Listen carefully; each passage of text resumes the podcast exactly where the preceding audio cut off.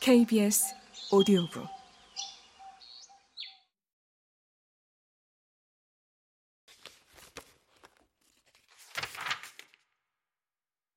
예지와 사람 백과사전을 읽고 이야기를 나누는 중이었다.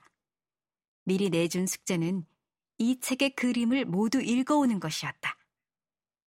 사람 백과사전은 사람이 태어나서 죽기까지 몸의 변화와 그것의 영향 또는 영향 없음을 알려주는 지식 그림책이다. 장애를 가진 어린이가 보조기구를 이용하여 운동 경기를 즐기는 그림처럼 다양한 체형과 신체 상태를 그림으로 보여주는 점이 좋다. 그래서 예지에게 모든 그림을 꼼꼼하게 손으로 짚어가며 읽어오라고 했는데 예지가 숙제를 잘해왔다.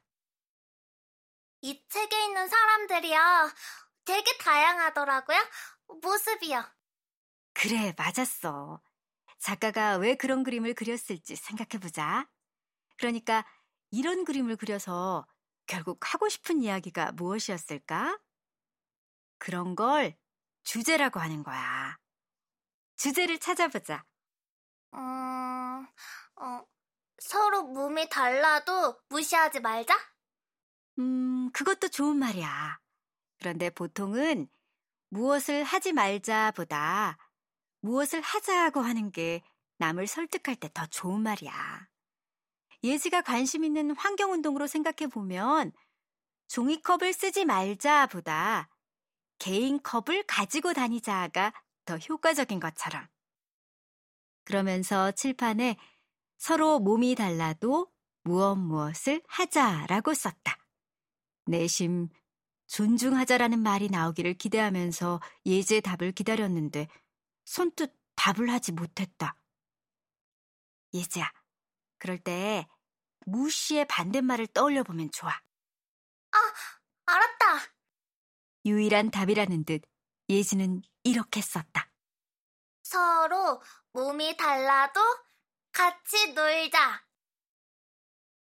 그 순간 나는 예지에게 150번째로 반했기 때문에 정신이 혼미해졌지만 존중이라는 단어를 가르치겠다는 일념으로 다시 기회를 줬다. 예지는 이번에는 이렇게 썼다. 서로 몸이 달라도 반겨주자. 151번째 반한 상태로 나는 두 문장 옆에 각각 하트를 그리고 조그맣게 존중하자라는 말도 적었다. 이날 수업을 마치고 교실을 정리하는데 차마 칠판을 지울 수가 없어서 한참을 바라보았다. 그리고 문득 깨달았다.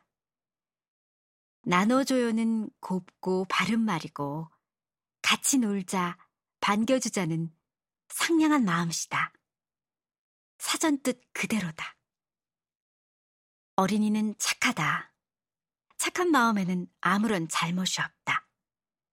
어린이 내가 할 일은 착한 어린이가 마음 놓고 살아가는 세상을 만드는 것이다.